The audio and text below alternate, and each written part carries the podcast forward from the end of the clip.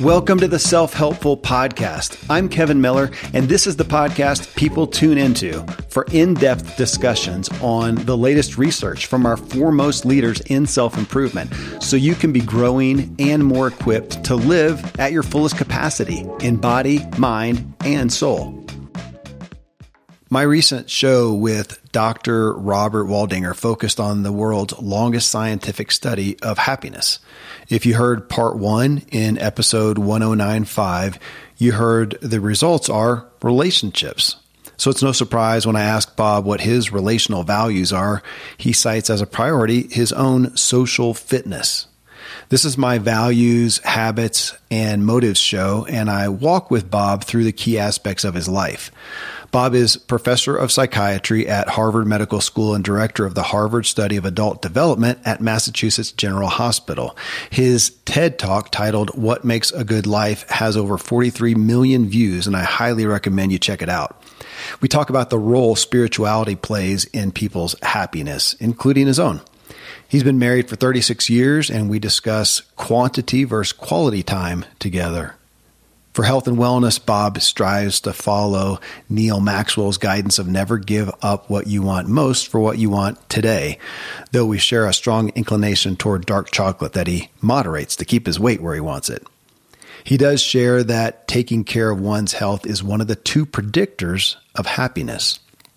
Bob addresses his mental state by meditating. He's actually a Zen master and teaches meditation all over the world.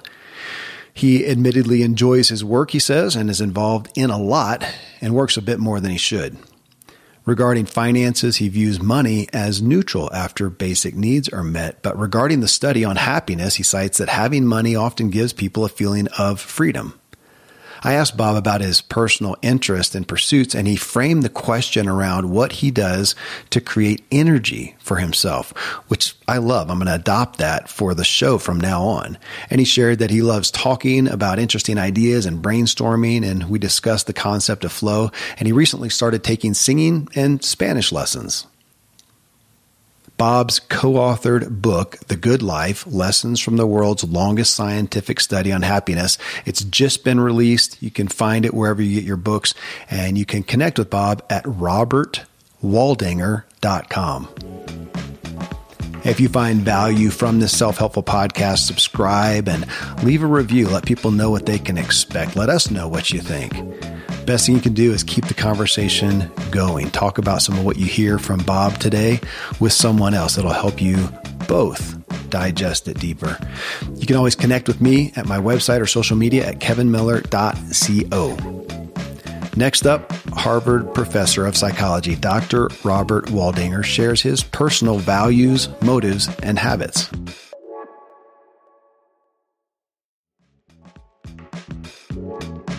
Well, Bob, just as we're talking about what a great time to uh, discuss values and relationships right on the holiday season and coming into the new year. And I know that that's top of your list. And our first category on the spoke here is spiritual.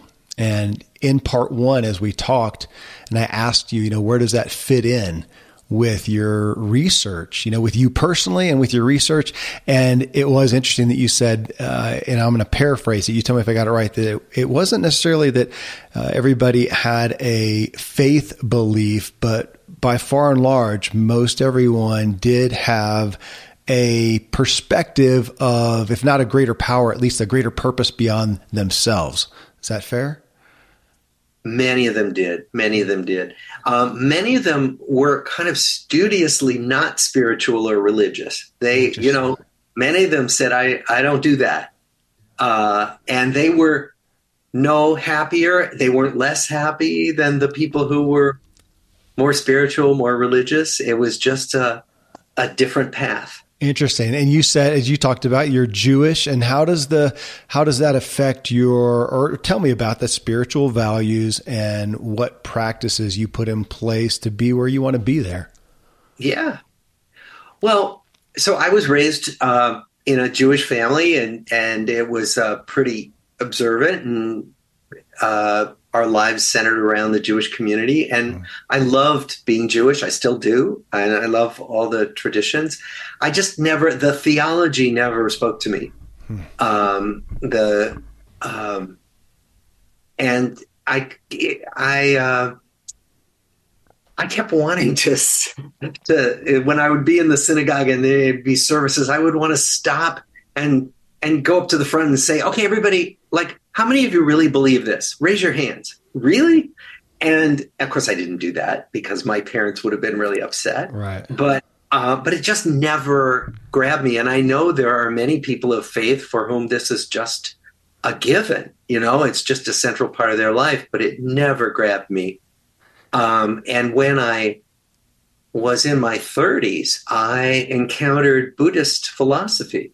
Someone gave me a book and I found, boy, this is the most useful way of understanding myself and and what it means to be alive in the world that I've ever found. And and that was for me the path to a spiritual practice.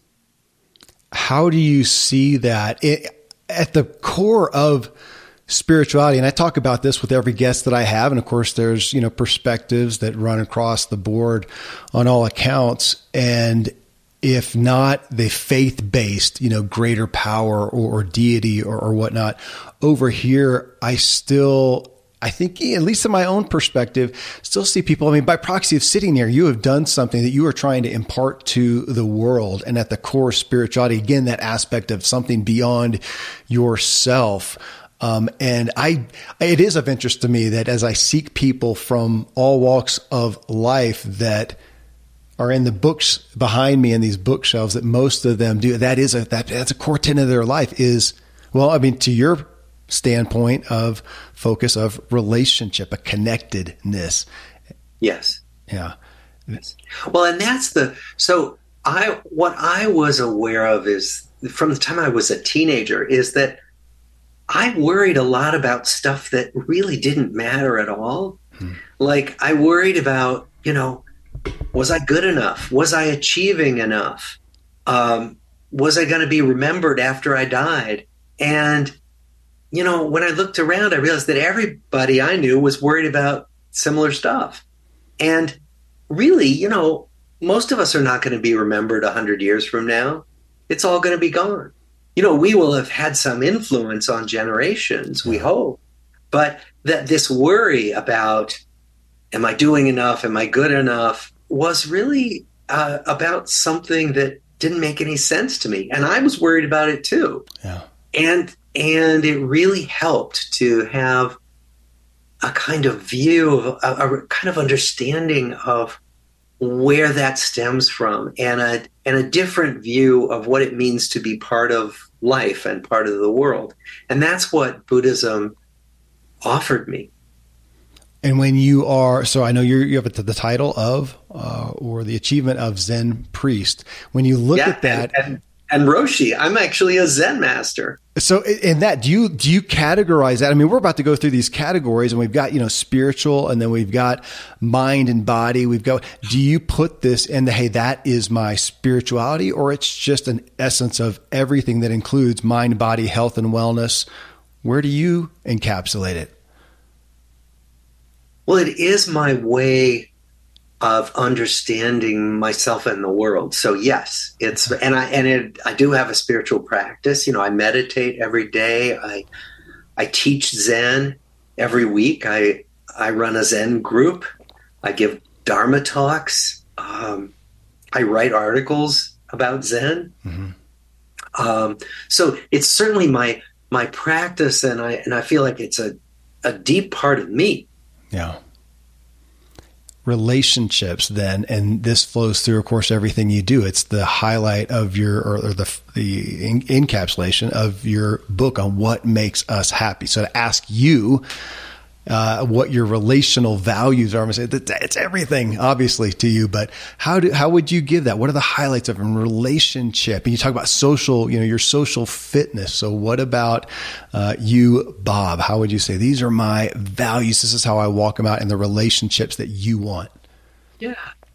Well, one of the things that I believe, and, and Zen certainly teaches, is that we are not these fixed, separate beings isolated from everybody else. That's just not the truth, right? We are completely interconnected. And none of us would be here except for so many chance causes and conditions and, and so many people on whose shoulders we stand, right? And so, um, so my idea about relationships is really that we are all interconnected, whether we know it or not, and that these ideas about separation and those are the bad guys over there and we're the good guys over here is a is a real harmful delusion. Um, that all of us are manifestations of of the universe, right? Including people I really disagree with. Mm-hmm and including people who I think do bad things. Yeah. It's all the universe just universing in a certain from a certain perspective. Are there certain categories of relationship? I mean, with your study, was everyone gosh and I should I feel like I should know this from the original the original people in there was everyone married no uh, a few people didn't marry almost everyone married because uh-huh. that was an era when that's what everybody did. Yeah. You know, it was so rare not to marry. Um, we had gay people in the study who had heterosexual marriages because that's what you did. Right. And then kids, what was the percentage there of those that went on and had kids? And, and again, I know that fits in the social construct of that's just kind of what you do, but I'm curious, did the majority have children? The majority had children uh, the great majority, and and many of the people who didn't have children weren't able. Okay. Some of them adopted kids. And when you look at that social construct and you look at, gosh, the key, the, the root of our happiness is tied in relationships. Do you still, and I say you, and I, but I'm going to say you as the study and the institution. Do you still look at a validity of those, or a value of those again, social constructs, marriage and children is still pretty much highlights for us relationally? Well, they were highlights for me. they were well, you know, me too. But I'm still asking in reference to this. Yeah, in, in what you sure. look at. Yeah. Well, I think now what we see is that there are many more ways to go through life, and there are many more options that are socially acceptable, right? So you can be in a same sex partnership. You can be without a romantic partner. Mm-hmm. One in three people doesn't have a romantic partner in the United States among adults. Right. That's way higher than it used to be. So there are different ways to go through life. And I think, you know, one of the things I know is they've done studies of people who have children and people who choose not to have children. And the people who, with children are not happier than the people without children. They're no less happy either. It's just a different path through life. Yeah. And what I really like is that there's now more room for different paths. Let me ask on that. I'm going to take advantage of what you do and your your role and pick at it a little not pick at it but just I, I want to again take advantage of of your uh, perspective when you look at marriage, when you look at children and saying, look, the point is having these key, deep relationships, whether it is a marriage, whether it is with children or not.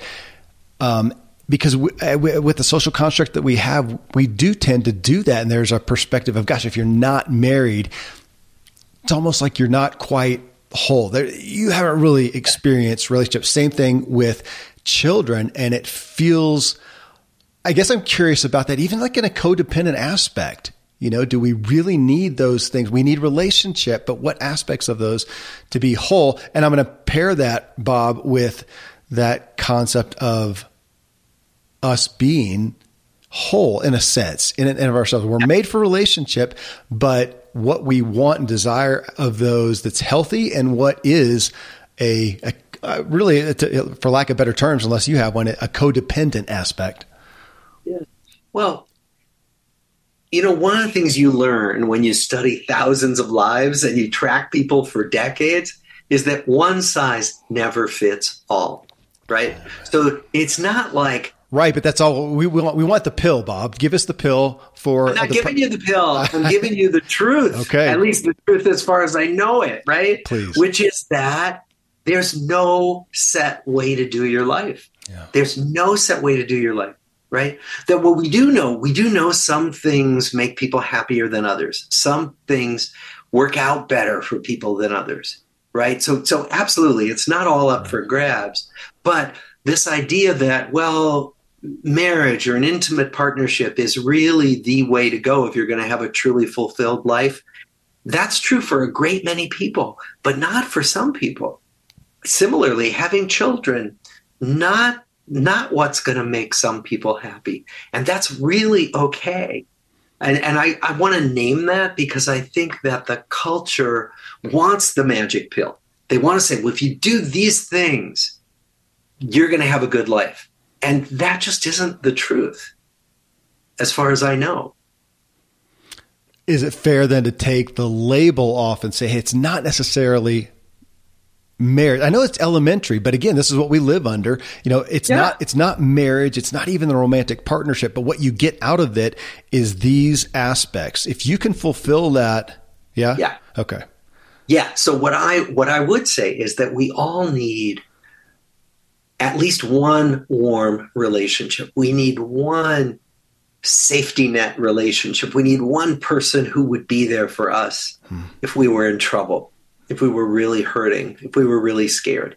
And that beyond that, it really depends. You know, some of us are shy. I think we talked about this in our last Yeah. discussion. You know, some of us are shy and and for those people, having a lot of people around is exhausting Yeah. and and uncomfortable. Whereas other people are extroverts and need lots of people. So I think what we all need is a few warm connections. They don't have to have a marriage license. You don't even have to live together. You just need some warm connections, and they can come from any part of your life.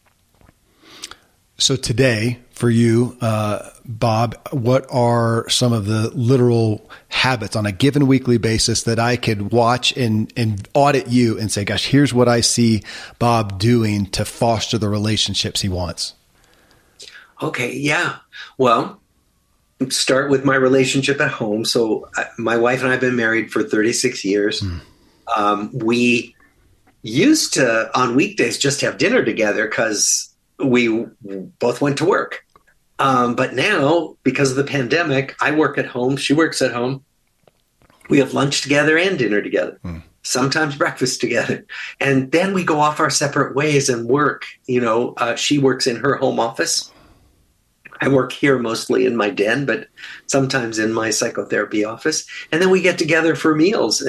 But it's really important that we do that and that we talk about we talk about our work, we talk about our kids, we talk about our lives.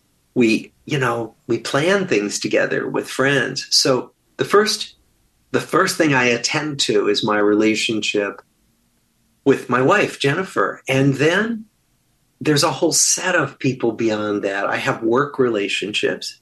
Um, the co-author, Marc Schulz, who I wrote this book with, you know, I just had my weekly phone call with Marc, Fridays at noon. And that's really important because, yes, we talk about our work, our research, our writing. But we also talk about our kids and our just our lives. Um, so that's a really important relationship. I have relationships in my Zen community. I teach with a buddy of mine, uh, and I make sure that he and I talk regularly, and we often go for walks, and sometimes we'll get together as couples and we'll have a meal together. And um, I mean, they're just they're just a number of friends who are just people I'm always in touch with. You know, at least once a week, maybe every other week. Um, we see friends socially, like we usually have dinner with friends a couple times a week. Um, so all of that becomes the kind of fabric of my life. Um, I have I have an administrative assistant who who's a wonderful person, and she and I chat, and you know she knows about my life, and I know about her life, and And even though it's a professional relationship and, you know, I pay her, um, we are we are connected and we share what's going on in our lives. And that too is an important part. It's a work relationship, but an important one. And so I would say that those are the kinds of those are the kinds of relationships that populate my week. Yeah.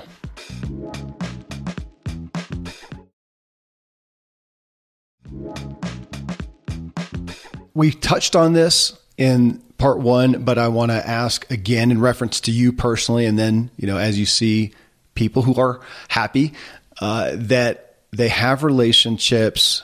That aspect of looking for different qualities in different relationships, specifically looking at marriage, which it feels like we very much culturally have fallen into a place of kind of looking to the marriage, especially as we're more and more isolated, that we look at that one marriage we intend to fall into looking at it for everything. And yet you just talked about so many different people in so many different areas that uh, for me, free up your wife from having to be everything to you. She's not, go ahead. Exactly. I mean, good example. So I really started seriously practicing Zen about 20 years ago. Jennifer has never been interested in meditation. She's not interested in Zen but she fully supports me. She's she's so invested in my doing it because I care about this.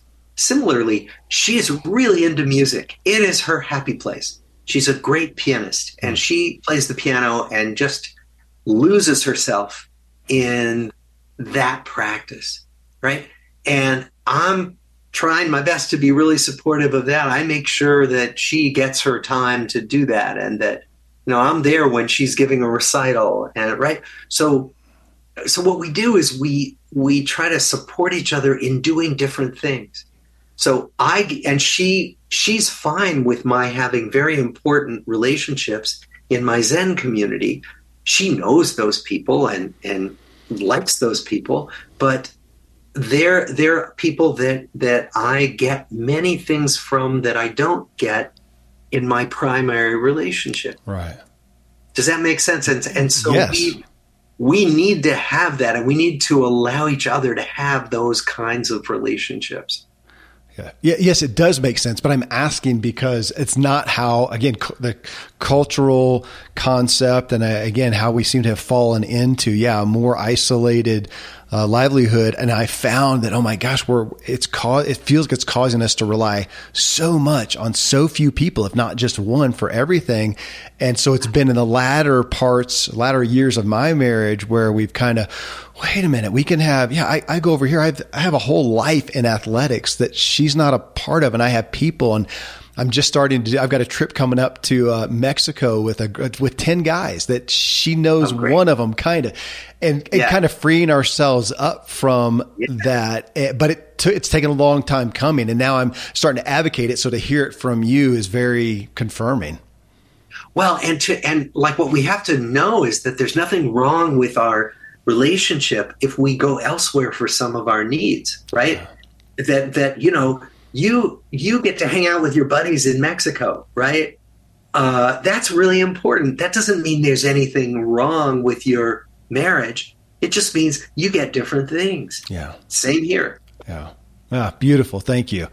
Um, health and wellness, Bob, is is the next one. And first off, I was curious. You know, as, as in part of your as as your study, kind of where that ranked in regards to happiness because I look at capacity and not to just elevate health and wellness in and of itself, but if it's a vehicle or a an aspect of me that allows me to uh, to feel joy and hope without being burdened down with it, did it come out statistically somewhat as far as happiness in regards to health and wellness, just feeling well, thinking well? Oh yeah. Oh yeah uh, health and wellness are way high up as important for our happiness. Um, and you know, as you can imagine, health is connected to relationships. If if we're not feeling well, we have less energy available to connect with other people, and so they really do influence each other. They're not separate. Um, people who lose their health often become more isolated from other people. Hmm. But health, taking care of our health was one of the two strongest predictors of well being. The other one was uh, relationships. And taking care of our health means right, regular exercise, going to the doctor to get your preventive health care, not abusing alcohol or drugs, excuse me, eating right, not becoming obese, not smoking. Those are the biggies. Um, and and they were huge. So tell me about your personal practices in that health yeah. and wellness category. Sure. Okay. Well, I exercise every day. Um, usually, either I'll go for like a three mile walk, or I will um, I will do some kind of you know cardio or weight training. Um, so I do something every day for half hour to 60 minutes.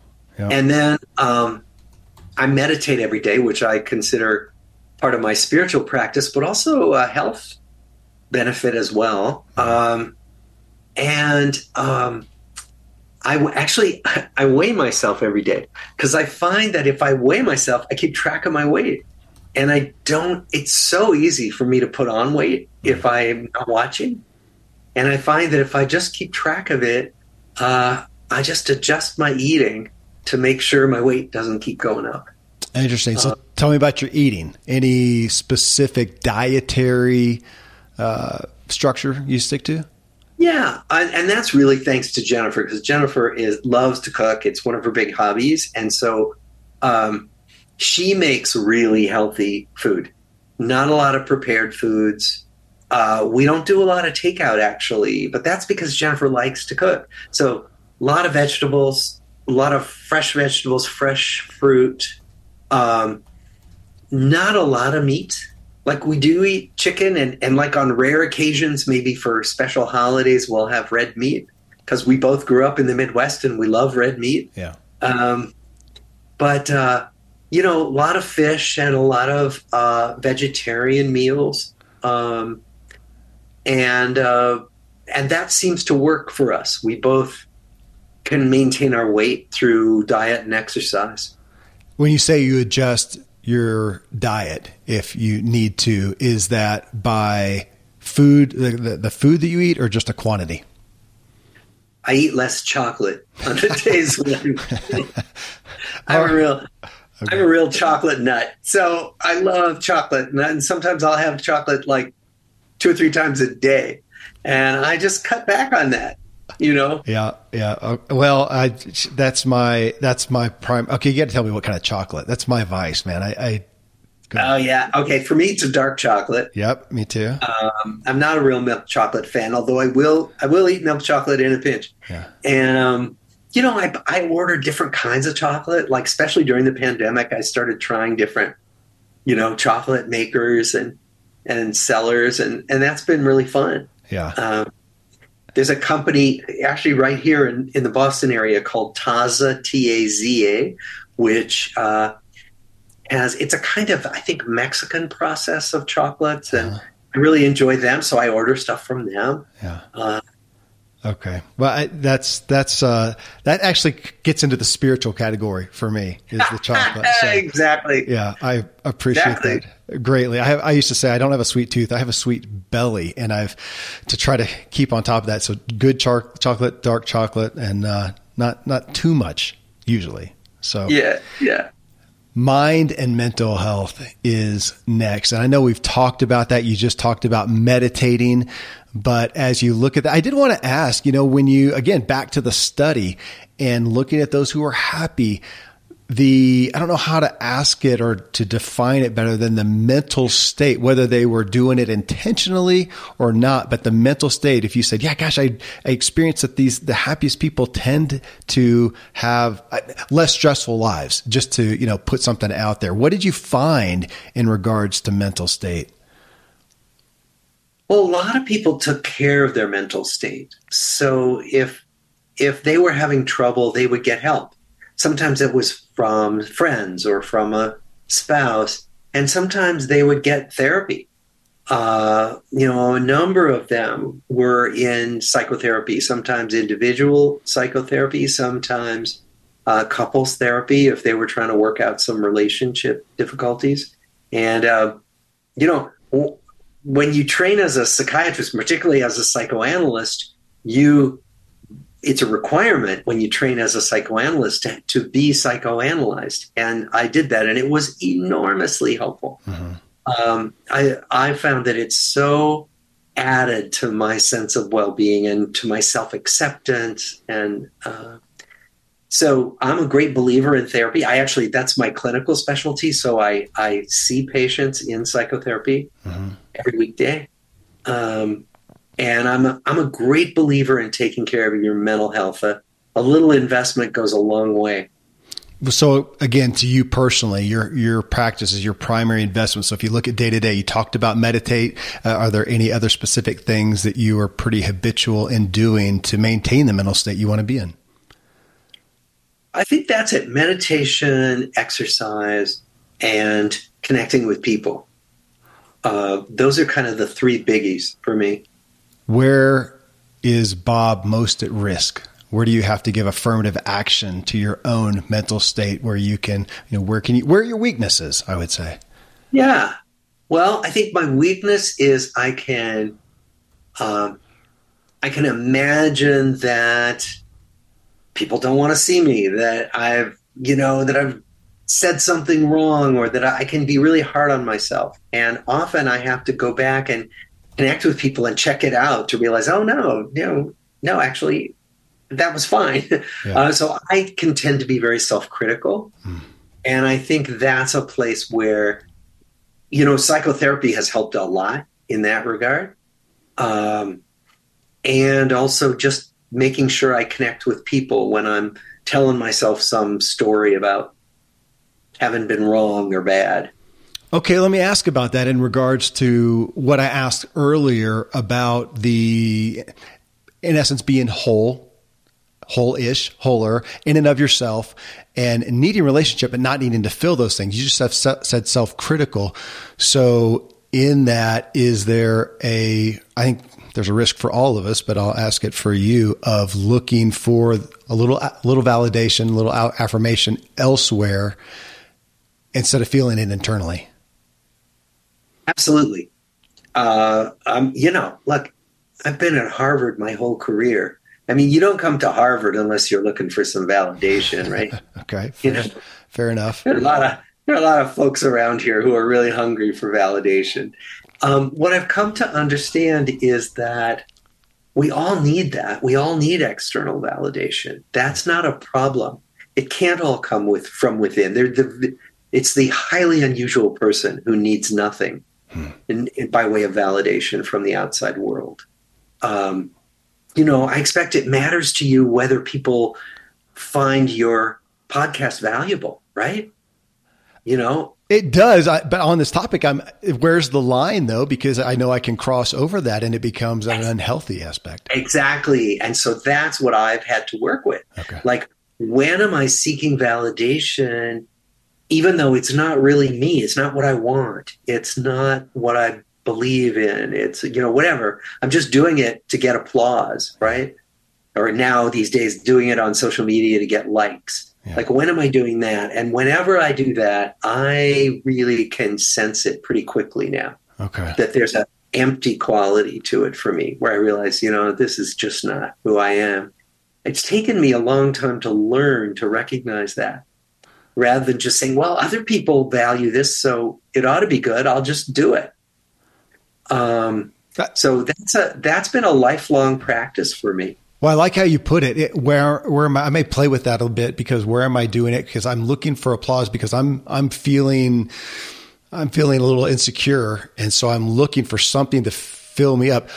Opposed as opposed to where am I looking for to see? Gosh, am, am I doing a good job? It's um, like uh, Rabbi Daniel Lapin is one of the quotes that I attribute to him is that money is a certificate of appreciation, and I appreciate I, I, I, like that. It's a certificate yeah, of appreciation. Yeah. If you're providing value, it's worthy of being you know paid for that, getting a certificate of appreciation. That same thing. If I'm looking for that, how is my work doing? Is it providing value? Am I getting good testimony? Because um, eh, that shows that I'm giving value. That feels healthy, but over here, if I fall into, man, I'm, I am feeling insecure. I need something to fill me up. Yeah. And, and sometimes people do really self destructive things as a way to try to fill themselves up. Right. And, mm-hmm. and there's more room to do that on social media now than there used to be. True. Uh, and so there's, there's, um, it's a, it's something that each of us, I think, has to work with the balance between getting affirmation from outside and knowing that we're okay know and knowing what we want yeah no matter what anybody thinks so you know like like here i am you know i'm publicizing this new book yeah and you could really i could really let that go to my head you know i'm talking with really bright people like you who have big audiences and i could think boy you know that's a big deal. I'm really important. But actually, that's kind of empty. And what I have to get, come back to is that what I'm doing, the work I've done, the ideas I'm putting out there really matter to me. When I come back to that, that feels okay. That feels authentic. That feels like, okay, that's worth doing. But uh, just being invited to be on one more podcast, mm, no. That's fair. No, I appreciate you putting it that way. That's uh, something to grapple with continually. Uh, well, on that, the next category is work and career and business. Uh, even reading your bio, uh, you're professor of psychiatry at Harvard Medical School.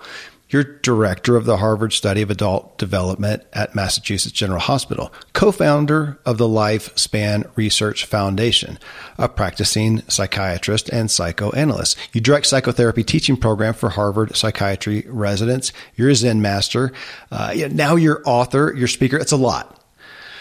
Is a lot. So looking at that as you balance, you know, here's what I value, here's what you're excited about, uh, but here or how do you keep that in line? For one i'll just start there. Well that's a that's a really good question and i'm working on it every day. Like i i work more than i should and my wife who's a clinical psychologist works more than she should and we both agree that this is you know we need to first of all we're both getting older i mean this is not a long-term plan to keep working as much as but we really care about the things we're doing and that's what the practices for me to keep checking in. Am I still doing things that I care about? And am I am I harming myself by working too hard? Or is this okay so far? And most of the time it's okay. Most of the time I'm not overly stressed. I'm sleeping okay. I'm taking care of myself. I'm taking care of my relationships. And I like doing this. So, you know, for me, like it's not like I've been waiting to retire so I can go play golf or so I can develop a magnificent garden in my yard. It's those aren't my interests. So for me, um, studying human life, which is what I do, and teaching Zen and teaching young psychiatrists to talk and listen to patients, um, those feel like really meaningful, energizing activities. So I'm still doing it. There's going to come a time when I can't do those things anymore, or maybe don't want to do those things anymore.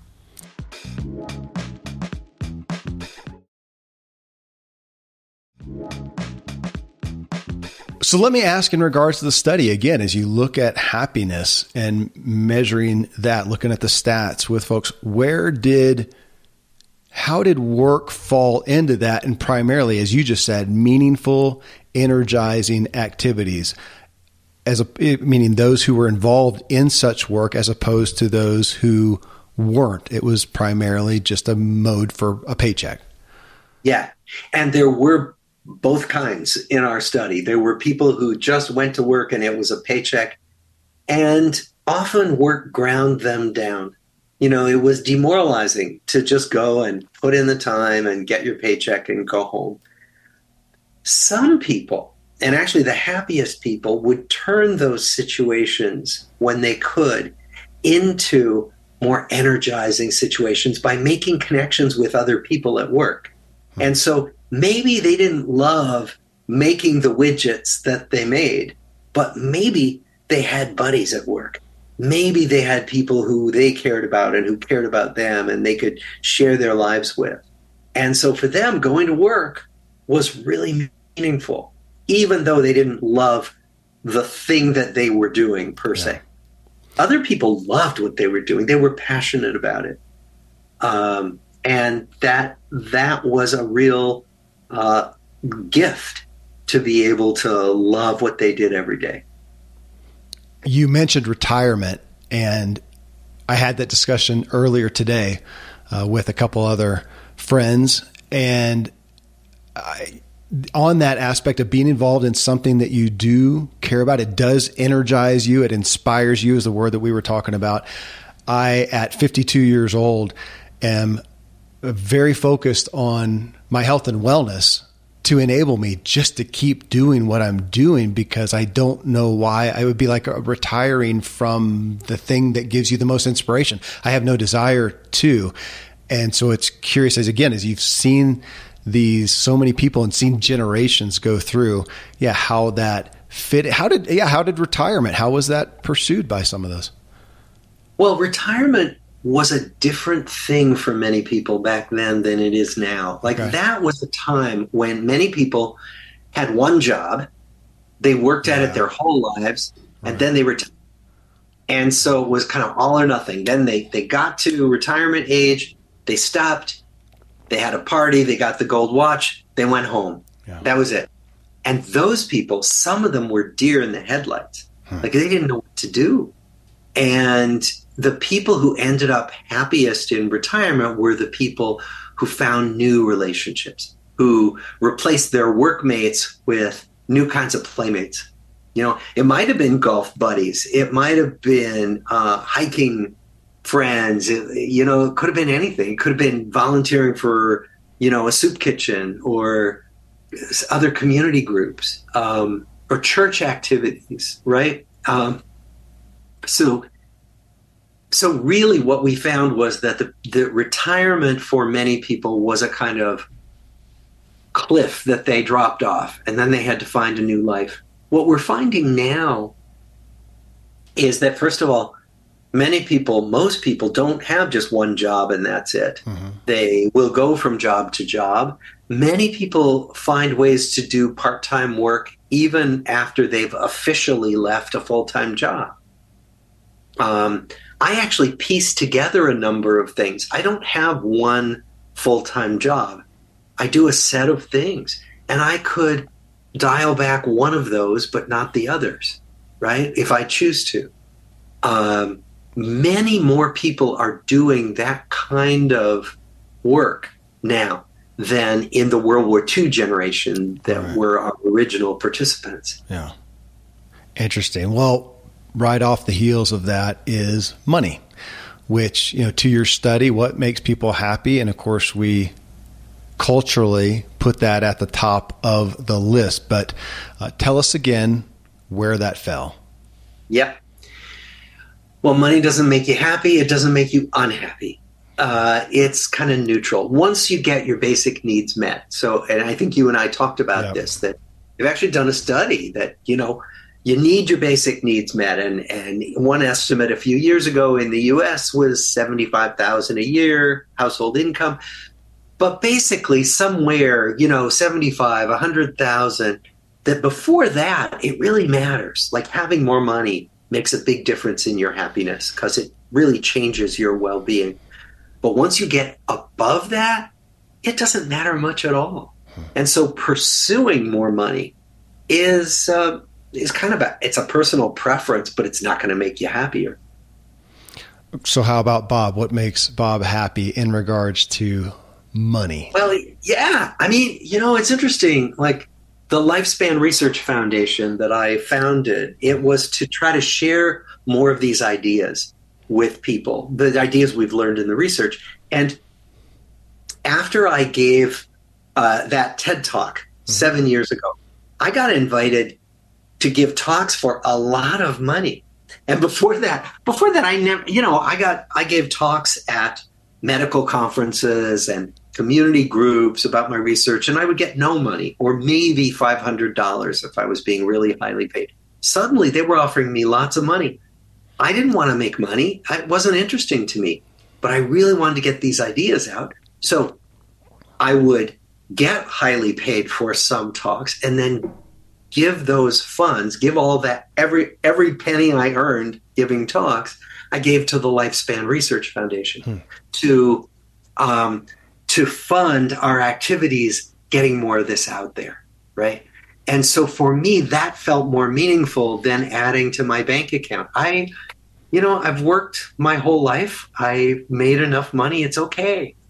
Uh, I'm not rich, but I'm very comfortable, and I don't need to be more than that again looking at the research and the people in there. So for the assuming you know for those who got their basic needs met was there any correlation to a, a, an amount or was it simply the perspective that they had on that? Was it savers? Was it investors? Or was there really no delineation? I think it was people who felt that money gave them freedom I mean, one of the things that, uh, you know, that if you, you know, for example, we got to a point where in, in my life, I, I didn't have any debt anymore. And that meant that I could, I had the freedom to do things that weren't as highly paid. I could have done things as a psychiatrist that were much more highly paid, but that I don't enjoy as much. Right.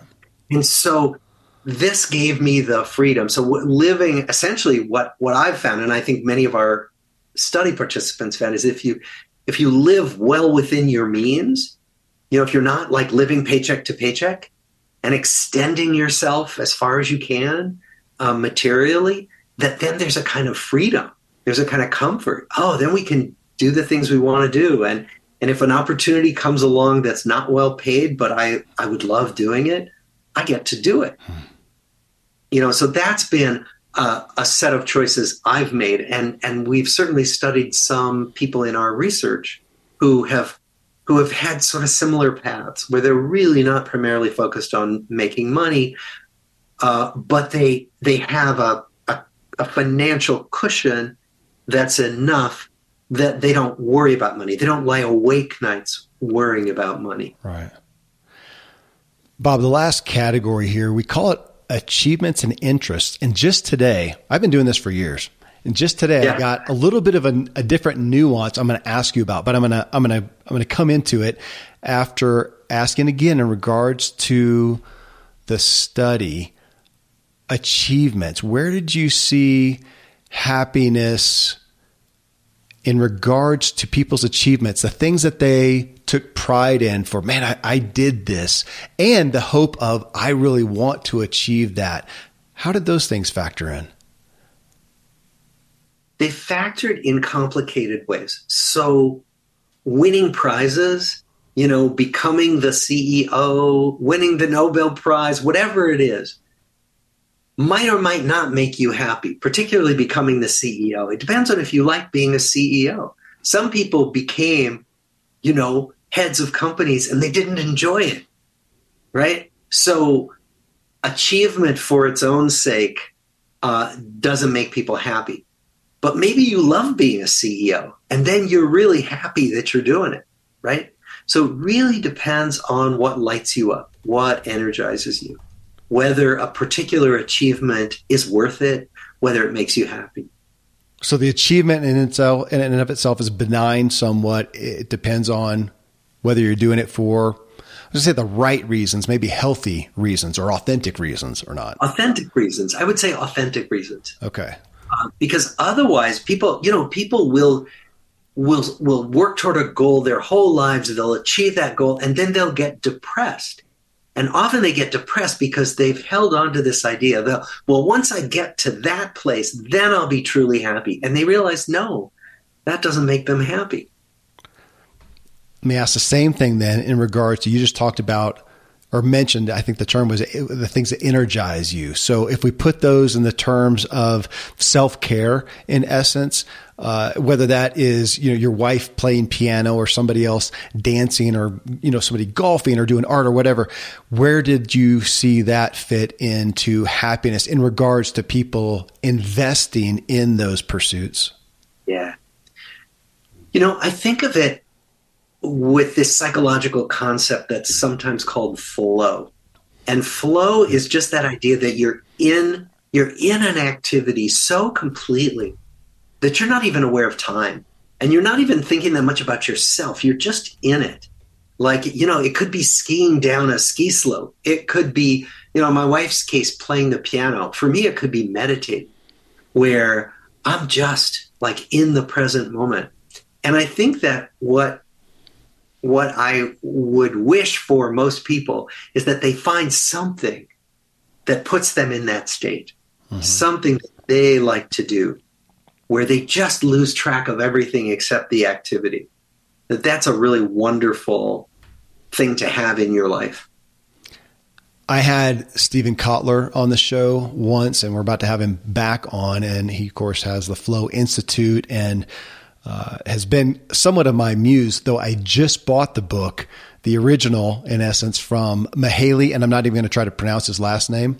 Oh, Csikszentmihalyi, yeah. Thank you. Yes, that one. I so I have it. I just opened it. I think it was before Christmas, and I haven't gotten to it yet. So uh, I, I'm I'm going to dive into that. Okay, so for you, I'll ask it in that frame of reference. What do you do? Where's your flow? Where do you experience that? Mm, okay. Uh, my flow is in meditation. Uh-huh. My flow is in talking about interesting ideas with friends and with colleagues. Like some kind of like brainstorming. I love brainstorming sessions where we're all just trying to come up with something you know mm-hmm. where we're trying to solve a problem or create something new like i find that's a, a time when i can really lose track of time and and really just be in it. It's just been recently, Bob, that I have, in talking about this and investigating flow and myself, I w- easily experience that on a mountain bike. Just yeah, going yeah. and doing my thing. I experience it running, but it was recently talking to somebody here and I realized I experience it here, having a conversation around a topic that I enjoy. And the other one was just what you said, brainstorming sessions. To take an idea or a problem and how can we deal with that? What can we do to address that? That's a state of, of flow. Well, let me ask you, in addition to that, as far as interest that you have, hobbies that you have, other anything that you invest in consistently because it just brings you inspiration, energy, however you want to term it. Hi. A couple of things. I started taking singing lessons. Wow. Because I and I never sang before. It's been really a trip. It like stretches me and takes me out of my comfort zone and it's really fun to to make music in that way. What was the uh, catalyst for that? Uh okay. My Zen teacher's daughter is a singing teacher. Hmm. And she came to my Zen group and gave us a little lesson on chanting because every week at my Zen group, we do a chanting service. And so enjoyed her teaching that I, I said, could I come and just take a lesson with you once? And I did. And, and then kept going. Wow. Um, and the other thing, which I'm just picking up again, is um, the the one language I can speak at all is Spanish, and I've always really enjoyed speaking Spanish. And sometimes I I've spent time in Spanish speaking countries, and sometimes I'll watch movies or read novels in Spanish. And so I've just started taking Spanish lessons again.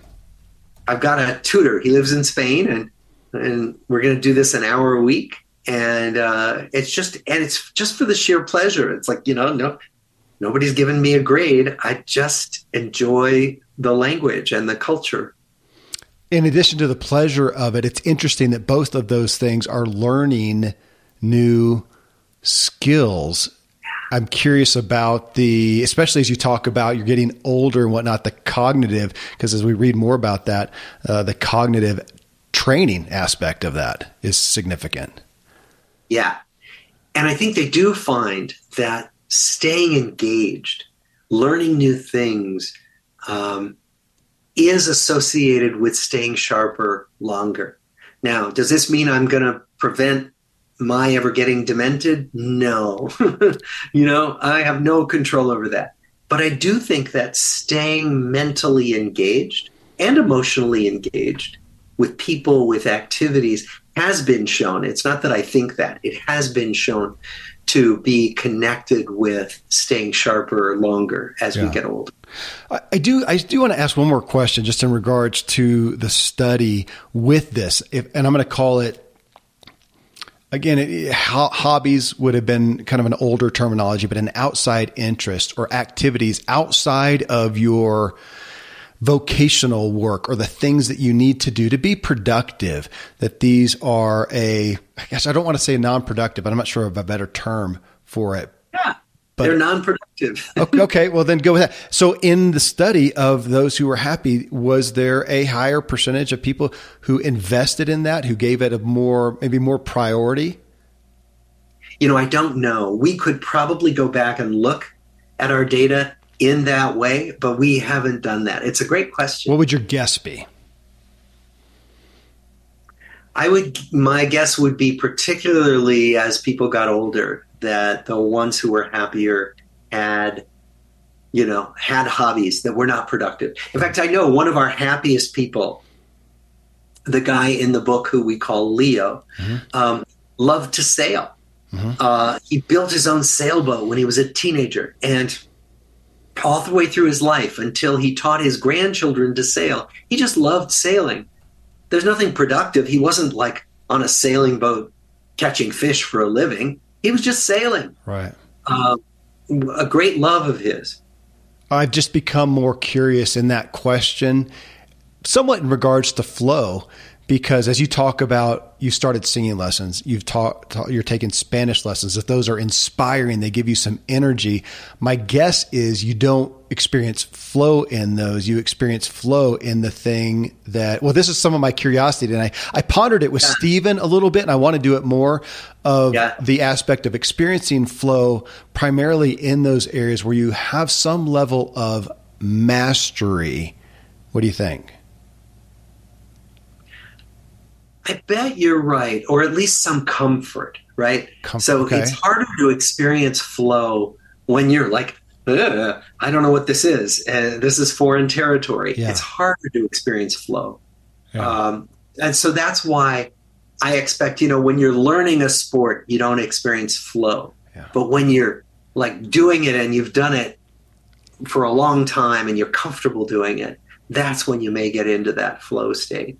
Similarly, brainstorming, it's like I sit there with people and I go, oh, yeah, this is so familiar. This sitting around the table, batting around ideas, you know, it's, it's a comfort zone. That's a comfort zone. That's a great way of putting it. Yeah, because it's you're fully present. You have to be just like me barreling down a mountain on a mountain bike. I'm fully. I'm not just daydreaming out there. I'm fully present, and yet it's a comfort level to where the mind can go to some different places as well. Yeah, I'm not terrified yeah. at all.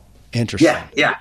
Interesting. Yeah. Ah, just uh, yeah, I could do this all. I, this is flow. Thank you for letting me experience this is it. Flow. I'm I'm really enjoying it too, Kevin. Yeah, it's great to spend time with you uh, again, and I'm just this is the kind of information that I long for people to hear as they pursue happiness because you've gotten to some, well, to the majority, I think, of the root issues. So um, grateful for the work well, you do. And- and I really appreciate you talking about this, you know, and putting it out there, like you know, talking to people about what what their real lives are like. Yeah. You know, like I'm I'm telling you, like I'm I, I think I'm answering you as truthfully as I can, as opposed to curating things, just showing you my happiest yeah. images, right? Yep. You and, know, and so I really appreciate what you're doing. Ah, thank you. Like asking people to just talk about what life is really like for them. Well, it's um, I, I am grateful that people testify that it brings great value to them. It sure does to me because I feel like I'm the greatest beneficiary as I get to talk with you. But uh, happy, so happy to bring it to tens of thousands of people. So, Bob, thank you for doing this again with me. Thanks for the work you do. I'm eager to continue hearing about it and hearing what you find out and what you put out there. I will keep you posted, and I do hope our paths will keep crossing. This has been really a pleasure. Thank you, Bob. All right, friends, there you have Robert Waldinger once again. I really encourage you type his name in along with TED Talk and check out his video that's been viewed over 43 million times. It's just really profound. He's a great speaker. His book, The Good Life Lessons from the World's Longest Scientific Study on Happiness, can be found wherever you get your books, and you can connect with Bob at robertwaldinger.com. Thanks again for choosing to tune into this self helpful podcast. I hope you got value and be great if you would let us know by leaving a review. And I really hope you take some of what Bob shared and talk about the concepts with someone else. I sincerely hope I've helped you help yourself so that you can help others.